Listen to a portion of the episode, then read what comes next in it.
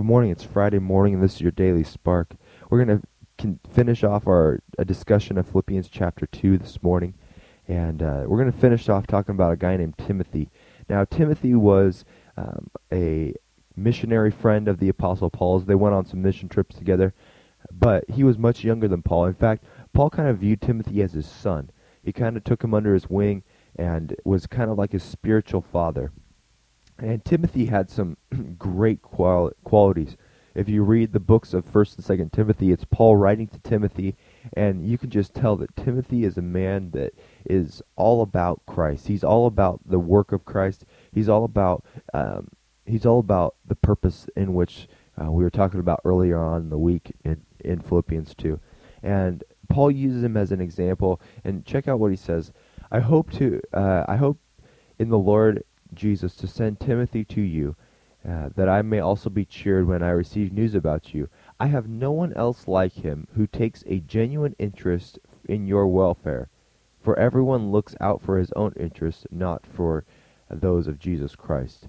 He's saying basically here, I want to send this guy named Timothy to your church because he's going to look out for your own, your guys' interests, your guys' welfare.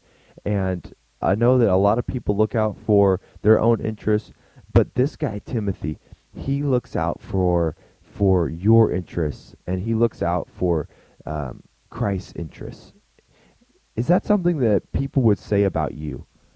When people think about you, do they think about a guy or a gal who who thinks about um, about their own interests, or do they think maybe you care about other people? This is such a good example. This is such a good quality that we ought to have. When people look at your life, they should be able to say that that, like Paul says, um, I have no one else like him who takes a genuine interest in your welfare.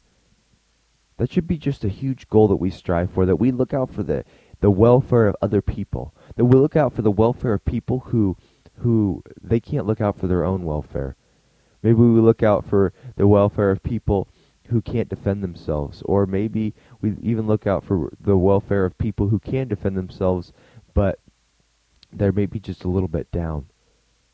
Maybe we need to be people who look out for the welfare of our friends and not just look for the benefit of their friendship in our lives, but we're just we're just focused on them. We're look, focused on uh, building them up, looking out for their own good, for the things that might help them in their life and not so much worried about the things that they do in our lives. This kind of comes full circle about what we've been talking about all week and that attitude of servanthood and that attitude of being willing to um, to to serve people without looking at our own interests.